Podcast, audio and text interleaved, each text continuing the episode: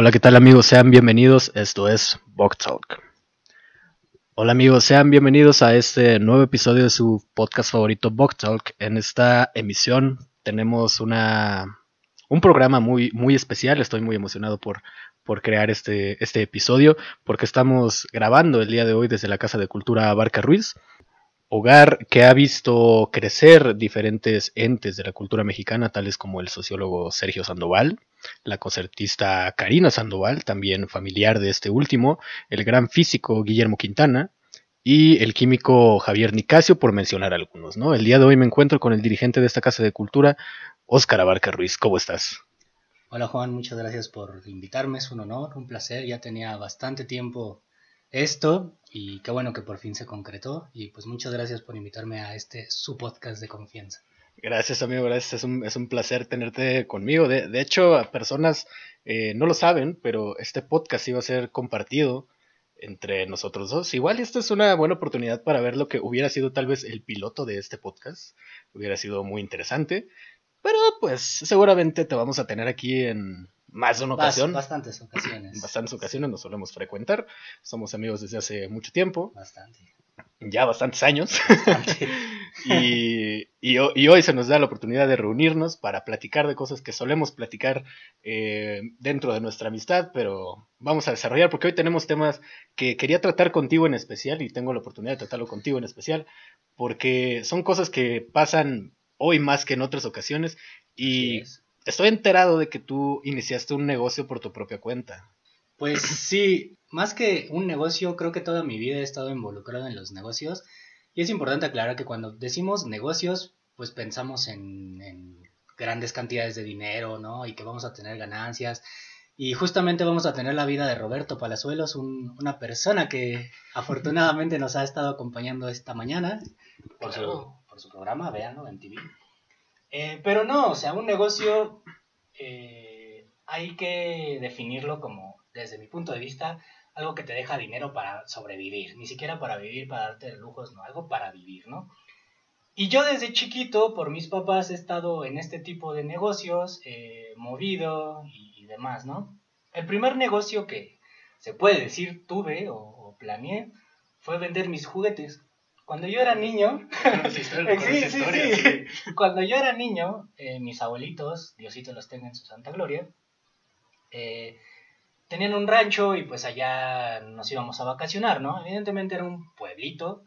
Yo lo que hacía era llevaba mis juguetes y se los vendía a los chavitos, o sea, a los mismos niños que pues como era un pueblito, pues no, no habían visto o no, no tenían las posibilidades, ¿no? Claro, en su vida habían visto un Max Steel, me imagino, ¿no?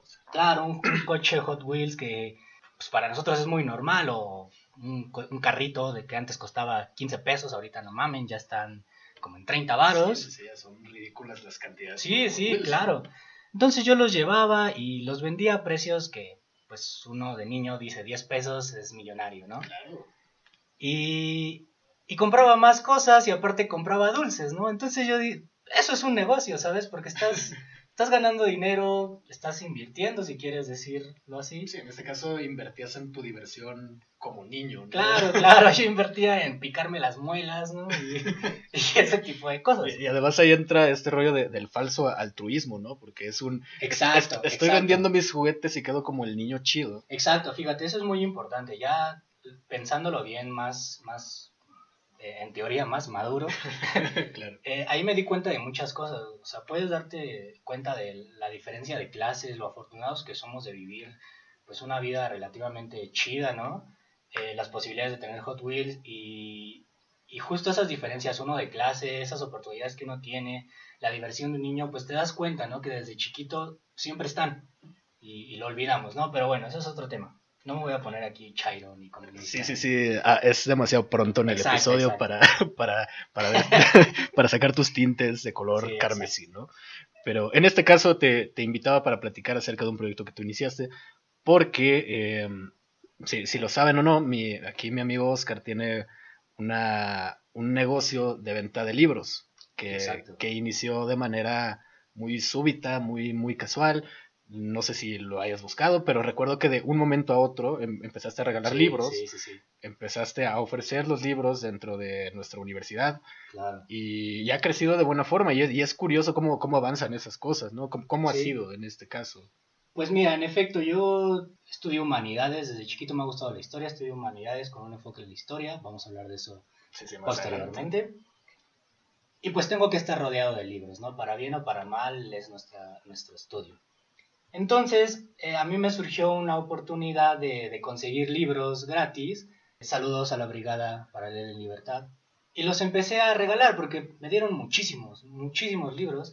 Y yo realmente los empecé a regalar por amor al arte, porque decía, güey, un vato tiene que tener un libro, hay que, hay que poner de nuestra parte para, pues, ese tipo de cosas, ¿no? Educar a la gente o, o, o- no educarla, no Es quiero como decir. transmitir la exacto, palabra, exacto, ¿no? O transmitir sea, la palabra de la de serie. Cristo, ¿no? Entonces, yo empecé a regalar libros, muchísimos libros, eh, hasta que un amigo, varias personas me dijeron, ¿y por qué no los vendes? no? O sea, está Sí, chido el amor al arte, pero pues también hay que vivir. Y dije, claro, pues hay que venderlos. Entonces yo empecé vendiéndolos en la escuela, a precios realmente accesibles, creo. Sí, sí, o sea, al- recuerdo que a lo mucho un, un libro lo vendías en 50 pesos, Claro, 60 100 pesos. pesos.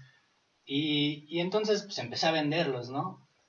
Pero yo lo hice como para deshacerme de esos y sacar un poquito de dinero. Nunca fue como la idea de voy a montar una librería. Sí, sí, ¿no? sí. Nada de eso. Que estaría cabrón. Que estaría muy cabrón, sí, créeme que sí. Entonces, este, bueno, pasó el tiempo y, y yo veía mucha gente vendiendo cosas por Instagram, pero a mí me- realmente me daba una pesadez y yo decía, güey, pues es que eso es para puro Pavato blanco, ¿no? Exacto, Digo, no, que, blanco. no que seas muy moreno, pero tenemos la expresión vato blanco. para para esto que es el white chicken. ¿no? Exactamente. Entonces, mi pareja me dijo, yo te armo la cuenta, vende libros. Yo dije, bueno, o sea, realmente yo lo hice porque, bueno, ok, me está ayudando, vamos a probar, ¿no? Pero sí, yo en sí no Si no, no eso. fue iniciativa tuya en ese cero, caso. cero. Y entonces empecé, empezamos este, a, con ese, esa idea que en Instagram, que es como para un objetivo, para un tipo de personas como muy puntual, ¿no? Claro, porque además se puso como muy de moda esto Exacto. de vender. Yo lo vi primero como por ropa de segunda mano, Claro. eh, incluso juguetes como o cosas vintage, ¿no? Es que Exacto. Cuando- vintage. Uy, qué Uy, vintage. qué. Ves que por ahí de 2013, 14 los hipsters eh, Claro, dominaron el mundo y, y todo era vintage, ¿no? Y Si se acuerdan era- de un otro personaje que ha contribuido mucho a la cultura mexicana, Luisito Comunica, que ahorita ya es... ah, no, no, no nos agrada tanto. Ya no sabemos qué es. Ya no sabemos qué es, efectivamente, pues tenía un personaje que era hipster y de ahí nació todo eso. Sí, ¿no? sí, sí. Entonces, es- pues yo para tomar fotos, No, no es precisamente no es- mejor talento, ¿no? pero pues ahí un fondo blanquito, unas lucecitas, eh, una que otra rama vintage. Sí, sí, sí. Eh, pues dieron el gatazo, empezamos a subir los libros por ahí y afortunadamente va bien el negocio, o sea, va muy bien y está chido. Otra cosa, los negocios. Cualquiera puede empezar a emprender, ¿no? Emprender Es lo de hoy, ¿no? es lo de hoy, mente de tiburón. Pero Por esto de Roberto Palazuelos. por esto de Roberto Palazuelos, es mi guía. No, no es cierto. Este, entonces, es- cualquiera puede emprender lo que sea. Nosotros tenemos el- el- esta experiencia en un famoso grupo de nuestra universidad donde hay gente vendiendo Sí, cosas y eso es un negocio, Sí, ¿sabes? y, es, y es gente muchas veces que sustenta parte de sus estudios, parte de sus gastos, Claro. lo que sea, en su mayoría Claro, comida, ¿no? claro. O sea, eso es, eso es un negocio, insisto, no tienes que tener acciones en Pemex ni... No, porque... No, es- no es, no es tan bueno tener acciones en Pemex. ¿no? Exacto, no. No inviertan en Pemex si O sea. Exacto, o sea, Leo DiCaprio nos engañó totalmente, no vamos a ser lobos de Wall Street, sino vende cosas. Lo que está a nuestro alcance es vender cosas. Ahí empecé, la página creció, ha tenido muy muy buenos resultados. Y una cosa llevó a la otra, empecé a conseguir más libros, la gente veía que me apasionaba, que yo veía que era un muy muy buen ingreso, porque la cultura es lo de hoy. O sea, la Claro, cultura sí. es elitista. Ya este podcast ha hablado al respecto, ¿no? Claro, sí. Y lo vamos a tratar también. desde el inexpertismo. Este hombre está comprometido con el podcast. Claro que sí. Entonces, eh, ahí empecé a vender y, y, pues ahorita síganlo en Instagram, el club del libro, arroba el punto club punto del libro. Encuentran libros chidos y muy baratos. Muy, muy baratos para, para lo que es la verdad. Y pues de ahí, pero ojo, muy pocas, muy pocas personas saben que los negocios los tengo en, los tengo en la vena. Sí, digo, a lo mejor yo, yo lo sé porque he tenido la experiencia directa con tu familia de participar ah, claro, incluso. Sí, sí, claro, tú has sido inversionista. Sí, sí, has sido socio. Es, has sido socio, exacto. De, esta casa de cultura que tiene diferentes ramificaciones dentro de la industria. Exacto, su casa. Entonces, eh, repito, no es necesario la gran inversión uno, el primer negocio exitoso, si se puede decir de una forma que tuve, fue vender estampitas del mundial. Gran, gran, gran negocio. estampitas del mundial y que, ustedes dicen, Sí, ¿qué, tanto puedes sacar de vender estampitas? Exacto, pero fue tan grande ese impacto que en algún momento en la prepa me llegaron a conocer como el Estampas, ¿sabes? o sea, yo ya, ya no era Oscar Abarca, ya era el Estampas. Entonces, esas fueron las cosas que, que, que me motivaron como a vender, que no necesitaba grandes cantidades de dinero, solamente es tener esa idea, ¿no? Y entonces, aquí hay algo bien importante, ¿por qué emprender un negocio, ¿no? ¿Para qué lo quieres emprender? Para que un negocio funcione desde mi perspectiva, desde mi experiencia personal, siempre hay que tener como que un objetivo, ¿no? ¿Para qué? ¿Para qué lo quieres? Y en mi caso, pues era para vivir, ¿no? Para pagarme mis gastos, para darme ciertos lujos, porque no? Para la novia. Para la novia, que nunca fui mucho de novias. Pero. Espero tu novia esté escuchando esto. O no. O no. Pero justo, ¿no? Uno de los primeros objetivos que hay que tener bien en claro es para qué emprender. Porque si no, pues nada más va a ser una venta de una semana, dos semanas y te va a valer. Si miles de negocios se mueren por pensar que la estructura de uno exacto, exacto. ya predestinada al éxito. Exacto. Ah, ese es el segundo punto. Hay que ser muy paciente para algo, ¿eh? Muy, muy paciente, ¿no? Claro, la inversión no se regresa ahí en dos días. Exacto. O sea, la inversión, he gastado mucho dinero, he hecho inversiones mal hechas, pero hay otras que, que son exitosas. Y, y, justo es eso, es aprender dentro de nuestras posibilidades, ser realistas, qué podemos hacer para emprender un negocio, ¿no? Entonces, eh, regresando un poco al tema, los libros, empecé a venderlos, empecé a moverlos, eh, ya me gané un cierto, no sé si decirlo reconocimiento. Yo, creo que sí, ¿Sí? usualmente dentro de nuestra universidad, por si no lo había notado, somos compañeros de universidad de diferentes carreras, pero ahorita hablamos de eso. Estamos en medio de la nada. Tenemos la desgracia de estar en medio de la nada. Irónicamente estando en una zona como Santa Fe, ¿no? Que uno pensaría que está rodeado de chingos de cosas, pero no. Nada es universidad pública, no crean que tenemos dinero ni nada, ¿no? Pero, en fin, ahí muchos de los alumnos sobreviven vendiendo dulces, vendiendo cigarros, comida, eh, luego hacen como mini bazares de cosas. hagan otro, hagan otro. Sí, sí, si hay alguien aquí de, del Situam, uno hagan legal la venta, dos eh, hagan un bazar, ¿no? Si hay, si hay personajes de la UAM aquí, hagan otro bazar, ¿no? Por favor. Yo no compro nada nunca, pero Ah, no, no, sí, ya compré algo. Sí, sí, se ha comprado. Olvidar. Bueno, X, ¿no? Eh, el punto es que no muchas personas venden libros. O sea, venden ropa, venden accesorios, venden diversas cosas. Lo, lo, más fácil, es comida porque es algo que pues se consume diario, ¿no? Estudiantes. Son, son, somos estudiantes y hay una cantidad de foráneos, pues, alarmante, ¿no? digo, está bien, ¿no? En este podcast no discriminamos. Sino vivan los, los foráneos, ¿no? E invítanos a sus casas para, para unos, vamos a rifar unos atunes al final del, podcast. Pero, en fin, tú fuiste, o creo yo, la persona que, si bien tal vez no empezó, porque seguro había alguien más. Sí, seguro. Pero, pero ahora muchas personas ya saben que eres tú la persona que provee los libros. Y, es interesante cómo uno, bueno, en una universidad es fácil encontrar, de cierta manera fácil, eh, un público para comprar libros. Pero, pero aquí lo interesante es el la cantidad de alumnos y la cantidad de eh, jóvenes adultos que emprenden esta clase de cosas por mera necesidad. Claro. Porque ya no quieres trabajar en un cine, ya no quieres trabajar en un McDonald's.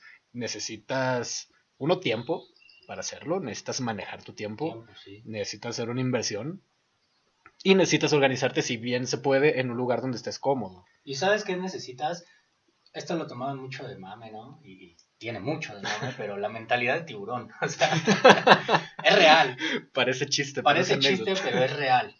O sea, te decir, tienes que estar dispuesto al fracaso, tienes que estar dispuesto a darte fregaderas y, y tú dices, güey, ¿qué fregadera te puedes dar cargando libros? eso, eso, cargar libros, cargar. libros en el ecobús, que para los que son, eh, tienen como destino Santa Fe, saben que el ecobús es pesado, ¿no? Sí, sí, sí, y es un tramo, si bien no muy largo, tampoco muy corto y no es en absoluto cómodo. O sea, todo tipo de negocios tiene sus complicaciones. Todos, todos, todos. Entonces, este, qué bueno que me dices que ya me gané un reconocimiento, lo agradezco. Sí, ya no eres el estampas, ahora Ya no soy el estampas, de, de, hecho sí, ya me dicen el dealer de los libros, pero es cagado, o sea, eh, nuestra universidad tiene librería, la cual es un asco. si me están escuchando, lo digo abiertamente, no me importa, es un asco. Si se le puede llamar librería a poner los libros de los profesores de ahí en repetidas ocasiones que nunca se ven, yo, siempre veo, los, yo siempre veo los mismos. Claro, o sea, y, y, encargas un libro, te dicen, sí, vente en ocho días y acaba el trimestre, empieza otro trimestre y siguen sin conseguirte el libro, ¿no? Pero bueno, no, eso no importa. Es bastante curioso, eh, entrando en este paréntesis, hablando un poco de nuestra universidad, es curioso cómo la librería puede ser un asco, sin embargo la biblioteca no lo es. Mm, respetos a la biblioteca, o sea, la biblioteca, desde mi punto de vista, y perdónenme las demás universidades, no es porque yo estudié en la UAM, es una de las mejores bibliotecas, tiene los mejores acervos que puedes eh, encontrar, porque aparte te consiguen los libros. Sí, eh, es curioso, por, por eso es, es, bastante irónico que sea todo lo contrario que dos pisos abajo. Exacto. Ahí sí pides un libro y sí te lo traen. Y te lo traen al, una semana más tardar. Y hasta, y hasta te mandan correo. Te mandan correo y son los libros que tú quieras, o sea, literalmente los libros que tú quieras. Ahí se, ahí desquitamos el presupuesto. Yo me pregunto quién habrá pedido Harry Potter. O no sé si sea parte ya del bagaje cultural. Pues supongo que es parte del bagaje cultural. Mira, una cosa que me han dejado esto de la venta de libros es no criticar los gustos literarios ah, no, de las digo, personas. Digo, ¿no? me gusta Harry Potter. Claro, a mí no me gusta, yo prefiero El Señor de los Anillos, Ruiz. eh, por Frodo. Eh, un saludo a Frodo. Un saludo a que Frodo. Va a estar escuchando esto. y Sam, a Sam, no olvidemos. Un saludo a Sam. Pero, justo, ¿por qué? Porque al final de cuentas influyen muchas cosas en tus gustos literarios. Sí, sí. Si tienes posibilidades, si no, si tienes ah, un sinfín de cosas. Sí, sí, sí. No vamos a adentrarnos en un debate sociocultural literario, ¿no? no es económico también. Y económico también. Que sería interesante, pero. Sería interesante, claro. Pero, lo dejamos Pero para eso hay que, me gustaría invitar a nuestro sociólogo que ha tenido varias. Sí, aquí en la casa. Presentaciones en esta su casa de cultura. Bastantes este, ponencias, simposios. Bastantes sí, más eh, y en diferentes estados. ¿no? Exacto, un, un, personaje que ya espero en ese su podcast lo, lo, lo Sí, lo, lo, lo, invitaré en un futuro. Hago la invitación si es que está escuchando esto al sociólogo Sandoval. Sandoval, por favor. Entonces, este, ¿qué estábamos hablando? De, ah, sí, de, quién consiguió Harry Potter. Ajá. Que no nos importa, lo importante es que está ahí algún día vas a tener la necesidad de saber quién es la piedra filosofal o qué es la piedra filosofal. Sí, sí. Pero bueno, el punto es, nuestra biblioteca consigue absolutamente todo. Sí, es, es bastante impresionante. Pero justo uno de los morbos o uno de los fetiches, no sé cómo llamarlo, es que el libro, pues, físico, el libro que es tuyo, causa. Ah, sí, no sé si, si, si uh, la merito un fetiche, pero quizás un placer, sí, ¿no? Sí, un placer ver tu, tal vez. tu librito ahí para rayarlo, para hacerle lo que tú quieras. No rayen los libros de la librería, por favor. Es lo que te iba a pero ¿tú rayas tus libros? Claro. ¿Los tuyos, los tuyos? Claro. Porque ves que existe mucho esto, o sea, a mí durante mucho tiempo no me gustó rayar mis libros, los sí. veía como un... El tesoro. Ajá, como un tesoro que sé cómo me voy a atrever a rayar esto, pero creo que después el, el rayar un libro es, es, parte de hacer tuyo el libro, de comprender claro, el libro. Eh, me he topado con libros que tú me has vendido Ajá. que tienen anotaciones y se me hacen muy interesantes, o sea, porque denota que la persona que lo compró estaba interesado estaba en, interesada en el y tiene diferentes puntos de vista. Y es interesante el cómo haces un libro tuyo y es parte de tu identidad y parte también del, del fin literario del libro, ¿no? Totalmente. Sea, y, y, puedes comprender muchísimas cosas con una simple anotación, ¿no? Conoces a esa persona, te puedes debrayar con una simple anotación en un párrafo que yo, qué sé yo, ¿no? Sí. Pero bueno, entonces, este, eh, si bien nuestra biblioteca consigue libros, pues nunca falta que yo quiero tener mi propio libro, bla, bla, bla. Claro. Y entonces, aprovechando la carencia o la eficiencia más bien en el servicio de librerías, aprovechando que somos estudiantes eh, y todos estos factores, me introduje en el mundo de vender libros, ¿no? y, y aproveché las facilidades. Otra cosa, facilidades. Tenemos un montón de facilidades. Ya desde el celular, la otra vez platicando con, un, con el sociólogo Sandoval precisamente, me decía, ¿y a poco? En serio, nada más es que estés ahí acostado viendo Los Simpson y ahí ganas dinero. Claro, esas, esas personas de, amigo, te tengo una propuesta, gracias por aceptarme, son reales, ¿sabes? Ah, Porque que puedes, claro. puedes ganar dinero desde tu smartphone, desde tu celular. Usualmente haciendo pendeja a la gente. O sea, exacto, pero yo no las hago pendejas, yo Ah, las no, hago no, bueno. ocultas. Claro, tú, tú, tú, tú, tú sí entregas algo, ¿no? Yo siento algo. Por- exacto. porque us- usualmente esas personas de ganar varo, pues es una cadenita, cadenita, cadenita piramidal. Que, Exacto, y yo no los voy a llevar a, este, a claustros para el coaching motivacional. Pero el, el principio, o sea, el principio es cierto, o sea, sí puedes ganar dinero desde tu celular eh, con un simple clic. ¿sí? Es eso, aprovechar las facilidades que la tecnología nos ofrece hoy en día, eh, ser creativos, eh, tener un buen producto, obviamente. Y otro punto importante, no esperar las ganancias millonarias luego. Sí, no, luego. no. O sea, No hay dinero fácil, ¿no? no hay dinero No hay negocio que se construya en un día. Ni nada. siquiera la política, los corruptos, los narcos. No, eso es falso. No hay dinero fácil. No se puede. Y otro punto es, ok, ya tengo cierta inversión. Más bien, ya tengo cierta ganancia de lo que invertí. No lo malgastes. Sí, ¿Qué, qué, qué, qué hacer con ello? No, no, no vas a comprarte ahí cualquier estupidez pasando la esquina, ¿no? Porque además, eh, hablando de este trabajo que es un tanto freelancer, si se le podría decir, Ajá. no dependes de ti mismo.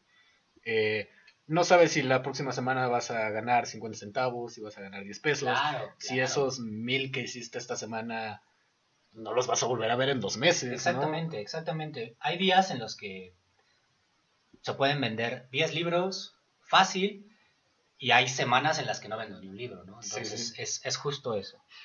Pero, ¿qué hacer con ese dinero?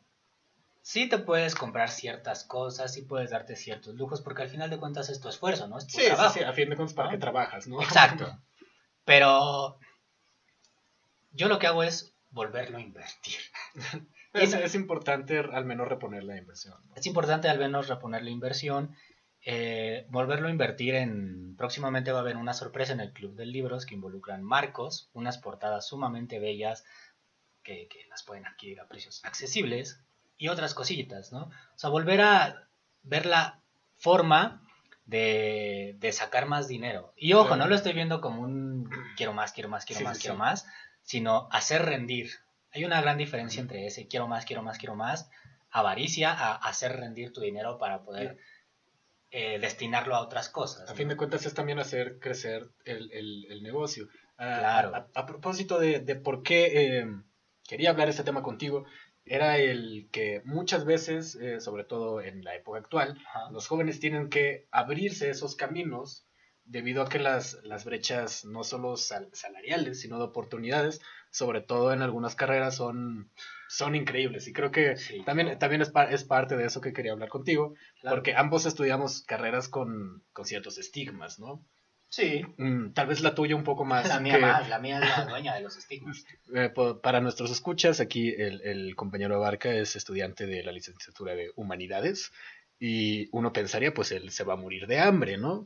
Seguro lo primero que pensaron es, ¿qué es las humanidades? Dos, seguro consume marihuana. no, me da asco.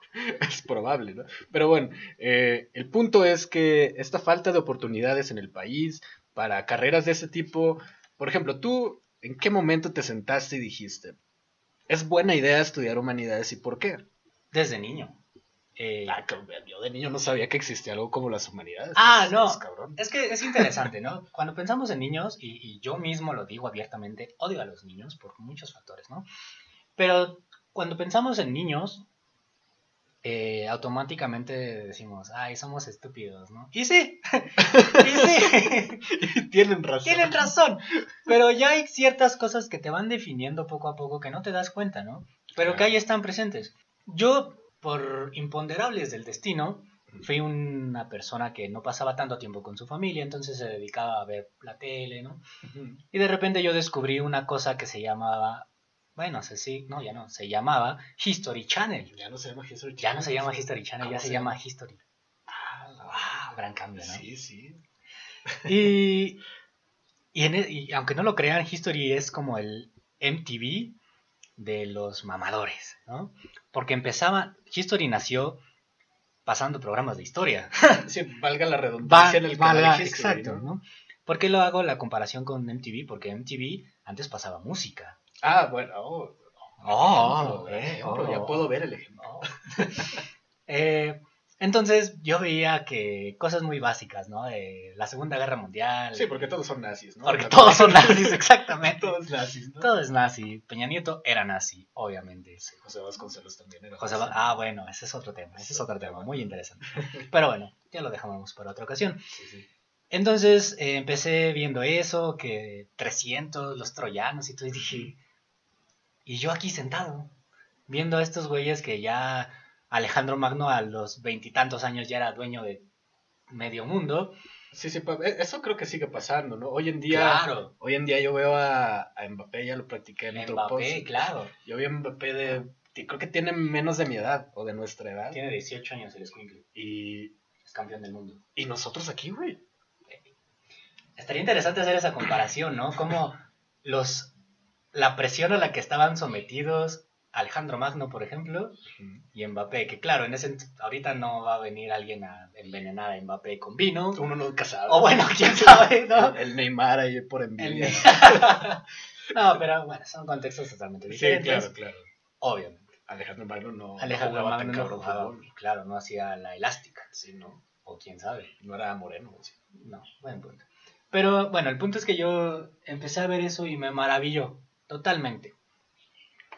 Y era de ver programas de ese tipo, de, de escribir libros, según yo, de una vez escribí Claro, un libro ¿no? de dinosaurios. Es, es normal, yo creo que de niños muchos escribimos Exacto, claro. historietas, cuentos. eh. Y, y siempre tuve esa espinita de historia, ¿no? Pero por una u otra cosa no, no, no estaba tan seguro hasta que descubrí humanidades justo en la UAM. Y, y me enamoré totalmente. O sea, ahí fue cuando vi que había más cosas que la historia en sí Sí, sí.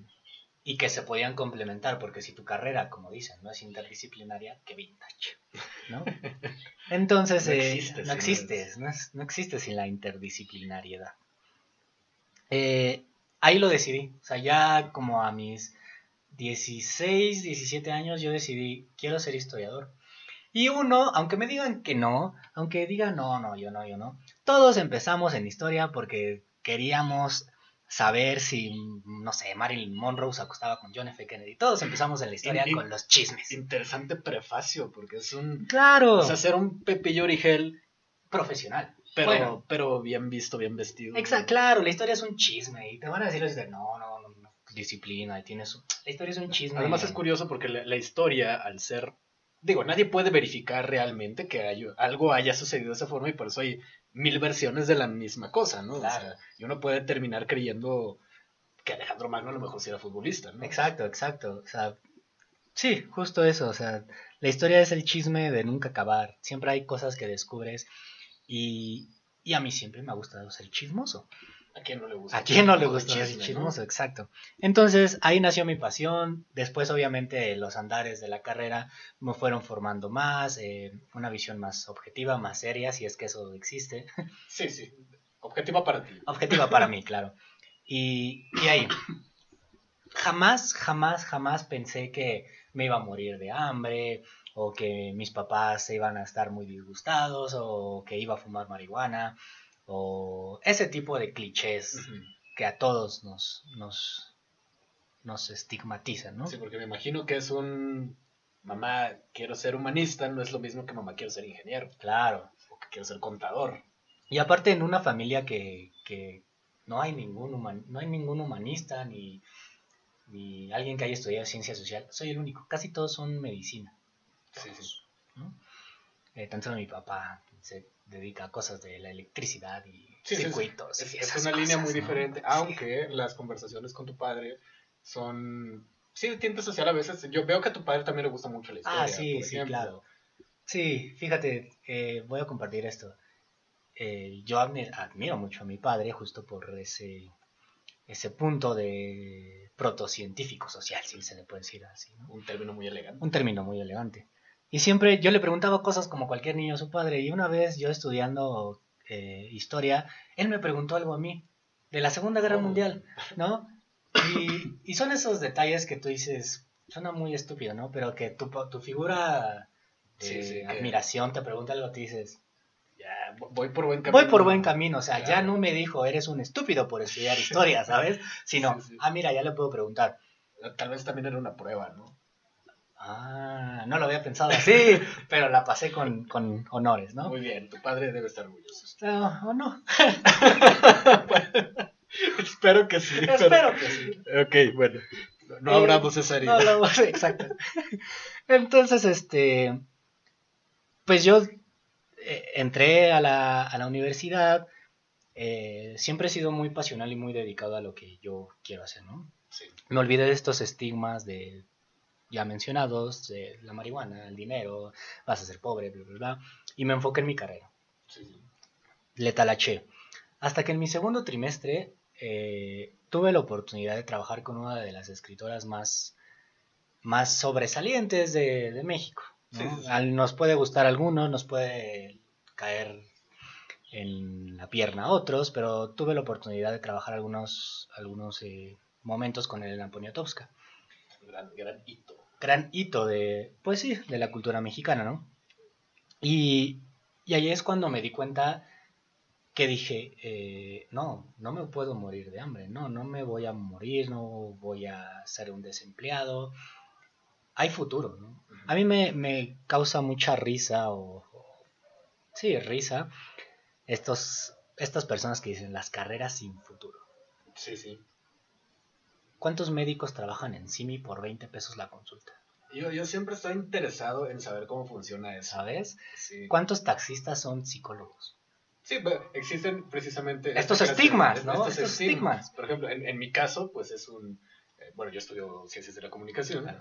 Eh, es un... Voy a ser fotógrafo de bodas, voy a ser editor, o... Bueno, todo el mundo dice, vas a, quieres salir en la tele, quieres este... Claro, vas a salir con Dacia Vesca o como se pronuncia. Sí, sí, vas a ser youtuber, ¿no? Exacto, exacto. que hay personas en la carrera que sí quieren serlo y, Y es- está y bien, está está bastante bien. bien. ¿no? Aquí el punto es realmente dirigirte hacia lo que quieres y si ese es el camino que te escoges está bien, pero Claro. estos estigmas que existen dentro de algo como humanidades o en mi caso la comunicación son cosas que muchas veces también detienen a las personas que no que, no, Que no- que pueden no atreverse a veces a tomar esa clase de decisiones o a, o a seguir sus convicciones. Claro, aparte, eh, el primer obstáculo, pienso yo, es la familia. 2020, amigos, ya, amigues, ya, ya chale, ¿no? No sigan con esa línea de mi papá es doctor, tengo que ser doctor, mi papá es abogado, tengo que ser abogado. Excepto Robertito Palazuelos, Ah, él sí. Él, tiene todo el derecho de- puede hacer lo que quiera. como diamante negro. él- Y si el diamante blanco, o sea, su hijo nos está escuchando, tienes que ser abogado, ¿eh? Y empresario. Un saludo al señor Palazuelos que estará escuchando esto. En Lo- Acapulco. en Acapulco, claro. lo- eh, próximamente en este podcast. Y pues de paso a Luis Miguel, ¿no? Ya Ah, pues claro. Un saludo al señor Luis Miguel. Eh, lo esperamos en este su podcast. Sé que vas a estar escuchando esto, Miki. Un, un, un beso. Y Hasta no odien a sus mamás, los dos. por Ah, sí, no odian a sus mamás. En fin. Entonces, este, uno, rompan con eso, hagan lo que ustedes quieran, literalmente en la carrera, ¿no? Eh, yo estudiaba en la UNAM. Otra cosa, es que me tengo que ir a la UNAM porque Sí. uy, yo estudiaba en la UNAM. Y por una u otra cosa dije, yo no quiero la UNAM.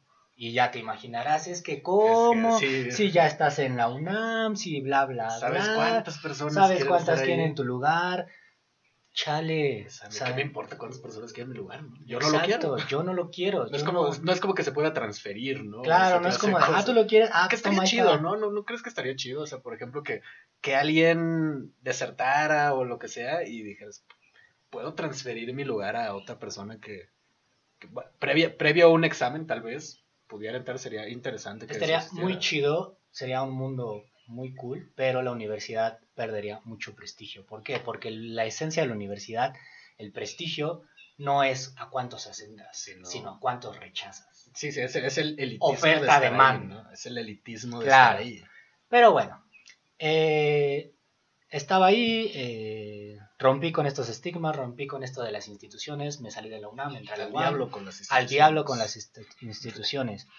La, incluso la familia es, una, es la Sí, principal. sí, sí, es incluso, la, ¿no? es la Al primera diablo. que tienes, sí, es la primera que tienes. Y empecé a telacharle. A sabiendas de que si la cagaba, iba a ser duro Sí. para claro. mí. A Iba a ser- señalado. de iba a ser señalado. Pero eso fue, un- eso fue otra motivación, sí. No, eh, fue un acto de rebeldía que yo tengo que sostener, yo tengo que hacer, asumirlo, ¿no? Y a los dos trimestres, les digo, me encontraba trabajando con esta señora y dije, toma. Y, y ese es el, el reflejo, o sea, ¿cómo, cómo se pasa? Digo, te, te veo muy bien, eres una persona que respeto, que, que admiro en, las cosas que, que es haces. mutuo, es mutuo. Gracias, gracias. bueno, este, ¿cómo se pasa? Porque yo recuerdo que, o sea, tú siempre me platicas usualmente de tus proyectos, de lo que haces, Sí, porque somos amigos, claro. y de pronto es un, una foto con Elena Poniatowska. y como, Ah, este güey, ¿en qué momento? Ajá. Digo, me dio mucho gusto, dije que, que bien que, que esté ahí, me platicaste más de- del proyecto, de que has estado con ella en diversas ocasiones. Ajá. Y da a entender mucho esto, de que realmente si uno le mete las ganas, si uno va hacia lo que quiere, defender sus convicciones, puede llegar a estar en este caso con alguien como ella. Claro, claro. Digo que si no llegas a estar con alguien como ella, pues no te hace menos ni No, te te- hace no un pasa fracasado, nada, ¿no? claro. Simplemente son cosas que puedes llegar a obtener, pero el fin es que hay recompensas después de trabajo, ¿no? Exacto. Eh, sí, es trabajo. Y en, y en un país, o sea, ¿tú cómo ves? En un país como México, Ajá. ¿hacen falta los humanistas, los sociólogos, los filósofos, los que estudian geografía? Por ejemplo, yo siempre me he preguntado qué hacen los que estudian geografía. No, es, por, es diferente, ¿no? La geología de la geografía en sí. ¿no? Ah, bueno. Sí, todo es diferente. bueno, también me Ah. pregunto qué, pues, qué. Eh, sí hacen falta. Todos hacen falta. O sea, desde el abogado mi rey, eh, que no quieres entrar en paro, entren en paro, hasta el humanista, hasta los concertistas, el taxista, todos hacen falta. Yo no sé si hace falta otro taxista. Eh, bueno, es debatible. Eh, todos hacen falta. ¿Por qué? Porque es una diversidad al final de cuentas. O sea, cada cosa se tiene que complementar con algo, ¿no? Sí, Por sí. ejemplo, y es divertido porque si yo no tengo al abogado que me, tal, que me tilda de, de, de De marihuano, de chairo, si no tengo al ingeniero que dice, ay, no mames, nada más es leer, ¿no? Yo no le puedo decir, güey, no mames, nada más es hacer dos más dos, ¿no? Sí, Entonces sí. es un complemento con el que tenemos que vivir. Yo no entiendo, yo antes era así, la verdad. Claro, todos, todos tenemos prejuicios, todos, Todos tenemos, tenemos estigmas. Por ejemplo, yo, yo, yo estoy muy orgulloso de mi prejuicio, no sé. Bueno, no sé si orgulloso, pero, pero yo tengo un dicho acerca de los contadores, que los contadores no tienen alma. Y también un poco los administradores. Ese es mi estigma ante ellos, si hay algún contador escuchándome. eh, dudo porque no tiene alma. Incluso los economistas, ¿no? Pero bueno, eh, todos son necesarios. O sea, insisto en esta frase de una carrera sin futuro. Todas tienen futuro. Todas, absolutamente. Porque a fin de cuentas el futuro en parte lo construye la persona. Totalmente. Pero eso no quiere decir, o sea, hay personas, hay muchas personas que se quedan en el camino, que se convierten en taxistas, Exacto. que se convierten a lo mejor en hasta en meseros o que optan por tener otra clase de negocios o incluso una segunda carrera debido a que no pueden dedicarse a lo que quieren. Por, muchos artistas, por ejemplo, muchos eh, filósofos, yo supongo, Sí, sí, sí. que, que terminan que terminan en la estadística. ¿Y, y, qué, y, qué, y qué pasa ahí? Digo, yo no sé si como país realmente, bueno, yo sé que la educación en el país no es la mejor. Que ahorita vamos a hablar de eso. Sí, sí, sí, yo, yo, yo sé que no es la mejor, pero ¿qué, qué haría falta? O sea, por ejemplo, ¿qué, qué, qué pasa que nos impide creer realmente? Yo creo que sí habría, en ese caso, dándote la razón, falta personas que se dedican a, la- a las ciencias sociales, enfocadas en eso, que no se esté solamente pensando en voy por dinero, voy por dinero, voy por dinero, y evitar ser corruptibles a- a- a- Exacto. ante el sistema, ¿no? Y, y se nota mucho la falta de esta clase de personas que le pueden dar el enfoque correcto, en este caso a la educación, ¿no? ¿Qué haría falta? Ya lo mencionaste en algunos podcasts eh, anteriores. Dejar atrás el elitismo. Desde mi punto de vista, dejar atrás el elitismo. ¿Por qué te lo digo? Eh, humanidades. Lo voy a poner desde, insisto, desde mi experiencia, aunque sé que no, la experiencia personal no es la Sí, no es mundial, generalizada, sí, sí, pero es lo que tenemos. Es lo que tenemos. Y es de lo que sé. Porque lo Sí. Humanidades. voy a estudiar arte porque quiero irme al, eh, a, cura- a una curaduría. Voy a estudiar filosofía porque puta, es filósofo de súper cabrón. ¿no? Voy a estudiar eh, historia incluso porque quiero ser un investigador bien chido. Y está muy bien. Pero si nosotros como humanistas no tenemos justo esa visión social, si nada más nos vamos a la humanidad, a los y los digo general, los sociólogos, los historiadores del arte incluso, que son, Sí, sí. son carreras Muy eh, complicadas. muy complicadas para gente pudiente. la Sí, verdad. claro. Sí, ¿no? porque La además, verdad. además existen carreras para cierto nivel socioeconómico. Totalmente. Lo podemos ver en el tipo de carreras que hay, por ejemplo, en el TEC, en la Ibero, En que, la las, Ibero, ten- que las tenemos diga. al lado, Claro. que hay carreras enfocadas directamente a- al emprendimiento, a la inversión, que es un, ya están predispuestos a eso, porque saben que van a eso, ¿no? Saben que van a eso, justo. Pero si, si nosotros, como científicos sociales, como humanistas, bla, bla, bla, decimos, necesito hacer otras cosas, no nada más es encerrarme en leer libros, libros, libros. Pero ¿qué voy a hacer después con todo esto? no? Yo veía algo un poquito a colación, ¿no? Que un tweet que decía, estos son los 20 libros fundamentales para entender el machismo y la deconstrucción. Fundamentales según quién. Ahí, exacto, fundamentales según quién. Pero más allá de eso, ¿no? Ponle tú que tú eres don chingón y te lees los 20 libros. No, ¿Y no- ya cambiaste? Decir, no creo que eso es porque, porque también está mucho el estigma, es algo que he platicado con mis compañeros dentro de las lecturas que tenemos. Es un, uno cree que por leer un libro automáticamente, uno, usualmente las personas es, este libro es la razón absoluta, no hay nada más después de este libro, lo que diga este libro es lo correcto aparentemente y automáticamente soy mejor persona y mi IQ ya es de 200. Exacto. Fíjate, hay una anécdota muy bonita a colación de Roberto Alt, un escritor eh, argentino, desde mi punto de vista mejor que Julio Cortázar, perdón, pero hay que leer primero a Roberto Alt para poder apreciar. aún Un más. saludo a Roberto Alt que está escuchando este podcast en el cielo, claro que sí. Él decía que el conocimiento es nada, como muchas personas lo han dicho, Sí, ¿no? sí. ¿Por qué? Porque al final de cuentas es una forma de ver la realidad subjetiva. No es lo real, no es... eh, Sí, es lo real según quién, ¿no? O sea, exacto. Si es lo real según quién, si te sirve saber dos más dos chido, si a no le sirve bien. El conocimiento vale para pura madre. Y yo lo comparto, el conocimiento vale para pura madre. Lo que realmente tenemos que hacer es poder transmitirlo, ¿no? Sí, sí, sí. Yo tengo muchos conflictos, retomando un poco esto de las carreras, de la situación del país. En mi carrera, eh, el arte, yo soy un crítico muy, muy, muy fuerte sobre los artistas y el arte. Y crítico no Abelino Lesper, sino crítico de, ¿para qué quiero un cuadro de la Mona Lisa? Es un pedazo de tela. Sí, bueno, es como este eterno dilema de el dinero no significa nada, porque a Exacto. fin de cuentas es un papel al que nosotros le damos, Le el damos el valor. ¿no? Entonces, yo siempre he dicho, estudiamos humanidades, ¿no? Y sé que me van a venir a atacar y lo que quieran, no me importa. Pero eh, siempre he dicho, estudiamos humanidades, pero si no tenemos esa capacidad de transmitir el conocimiento, de decir, mira, acércate a esto, regreso al ejemplo del tweet. ¿de qué me sirve haber leído la deconstrucción del macho mexicano si al final de cuentas siguen habiendo problemas muy, muy, muy profundos? Sí, sí, y o son sea, problemas que, lo, que, que quizá esta persona eh, que no tuvo acceso a una educación, que no tuvo acceso a otras cosas, es el que está... Sí, a fin, a fin de cuentas, mu- muchas veces las personas, por ejemplo, ahora que está de moda, por así decirlo, el tema de la violencia en México, no porque sea una moda, sino porque es la... Tema en boga, no diría Sí. una moda, porque... Es de lo que se está hablando, es el problema principal hoy día. Eh, por ejemplo, en eso, muchas veces las personas creemos, yo sé que el- las redes sociales son muy poderosas Totalmente.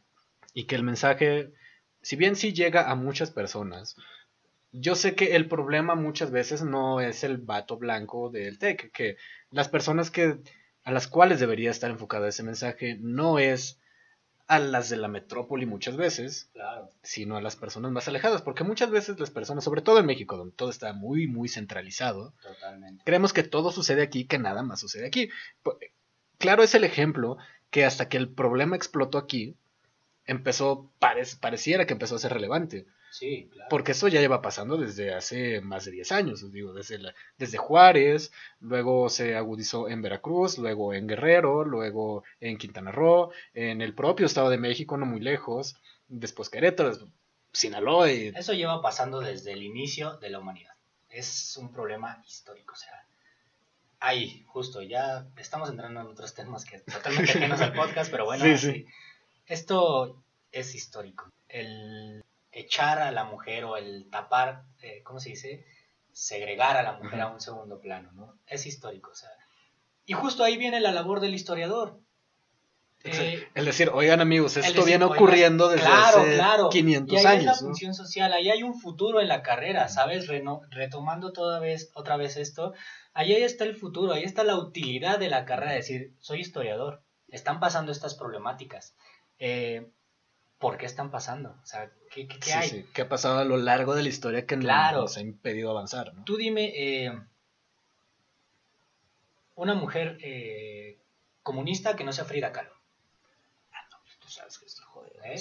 Eh, una, una, import- una pintora importante que no sea Frida Kahlo, Remedios Varo o Leonora Carrington, que ella fue escritora. pero- Ahí, exacto, ahí está la labor del historiador, es decir, miren, no, también había otras mujeres y eran puestas a prueba y las jodían mucho. Y tienes la genealogía, puedes rastrear la genealogía del problema que actualmente está explotando, que es precisamente los feminicidios, ¿no? Entonces, ahí está la, utilidad de, de una carrera eh, que en teoría no tiene futuro, ahí está qué hace el sociólogo, ahí está eh, el psicólogo, ahí está ese complemento de todos.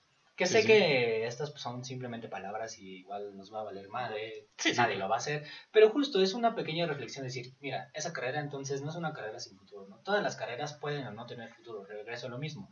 El médico del que Del se CIMI, graduó, ¿no? que está en el CIMI, ¿no? 20 Pero, pero es, es lo mismo de decir, el médico probablemente, uno que está en el CIME probablemente no tiene la oportunidad de estar en otro lado, probablemente es un, pues así se empieza, y dos, probablemente también haya médicos que estén diciendo, güey, yo, yo estudié la carrera no por varo, sino, pues quiero curar gente, quiero ayudar a la gente en medida de lo posible, ¿no? Claro. No todo es eso y es también, sería, por eso te digo que sería muy, muy interesante eh, entrevistar a una persona o invitar a una persona a este podcast que si conocen algún doctor que trabaje en el doctor Simi, eh, está cordialmente invitado. Pero ahorita que estabas hablando de esto, mencionaste algo muy importante, y es algo en lo que tú tienes experiencia, el cómo transmites el conocimiento. Tú has tenido la experiencia, por ejemplo, de pasar de alumno a maestro. ¿Cómo, cómo es eso? O sea, ¿cómo, cómo es la, la responsabilidad de saber que hay un grupo de jóvenes, en tu caso, eh, de prepa o, de secundaria, que, que te van a creer, uno, te van a creer todo, Claro, que te ven como la figura de lo sabe yo no. Que, que son un desmadre más allá de hormonal, mental, que pueden no haber sido bien educados Claro. y que esperan tanto de ti. Y, y además, como tú, de estar, por ejemplo, por la mañana en la universidad, Sí, sí, sí. te paras en la tarde y dices, pues tengo la capacidad de, de transmitir ese conocimiento a las futuras generaciones bajo mi propio criterio. Porque es una responsabilidad gigantesca. Obviamente, Y- gigantesco. Y creo que hay muchos profesores que creo que, bueno, entre más jóvenes usualmente traen más ganas, ¿no? Porque lo ven de diferente forma, Sí. creen que la vida es muy feliz en el mundo o en el rubro de la educación, lo cual no lo es para los profesores, sobre todo en este país. Exacto. Y hay muchos profesores que ya pasados los años ya simplemente van porque tienen plaza, porque tienen que comer.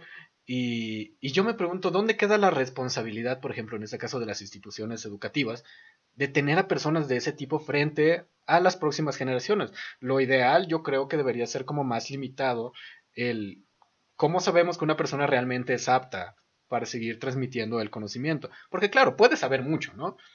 Pero Si el, no sabes cómo. pero el, el, el cómo das una clase, porque estoy seguro que tú te has topado, y yo también, el que tú dices, es que este profesor se ve que sabe de lo que está hablando, pero no le entiende un carajo. Y un profesor mío de la universidad mencionaba, es que esos profesores que ustedes dicen saber, pero que no sabe cómo decirlo, entonces no lo No saben. lo sabe. Porque si lo sabes, lo sabes decir. Y si lo sabes también, puedes transmitirlo. Dominas el tema como para compartir. Exactamente. Es como si uno se, se pusiera a hablar aquí de... ¿De qué sabemos? De, de Bob Esponja. De Bob Esponja, obviamente. Porque nosotros somos expertos en Bob Esponja. Total. Hola querido escucha de tu podcast favorito Boctal, te habla aquí Juan Osargo. No está pasando nada extraño, tu reproductor está funcionando demasiado bien, el episodio corre de manera normal. Simplemente hemos decidido dividir este episodio en dos partes, ya que hablamos todavía de muchas más cosas. Así que si quieres seguir escuchando este episodio, si quieres saber por qué opinamos de Bob Esponja y de otras eh, inquietudes de la vida, Espera el próximo episodio en algunos días, probablemente la próxima semana. Si lo quieres antes, házmelo saber por parte de mis redes sociales. Espero estés disfrutando de este episodio de Book Talk. La próxima semana tendremos regalos para ustedes por parte de la Casa Barca Ruiz, así que síganos escuchando y un gusto. Este fue el episodio 6.1 para ustedes de Book Talk. Nos escuchamos después.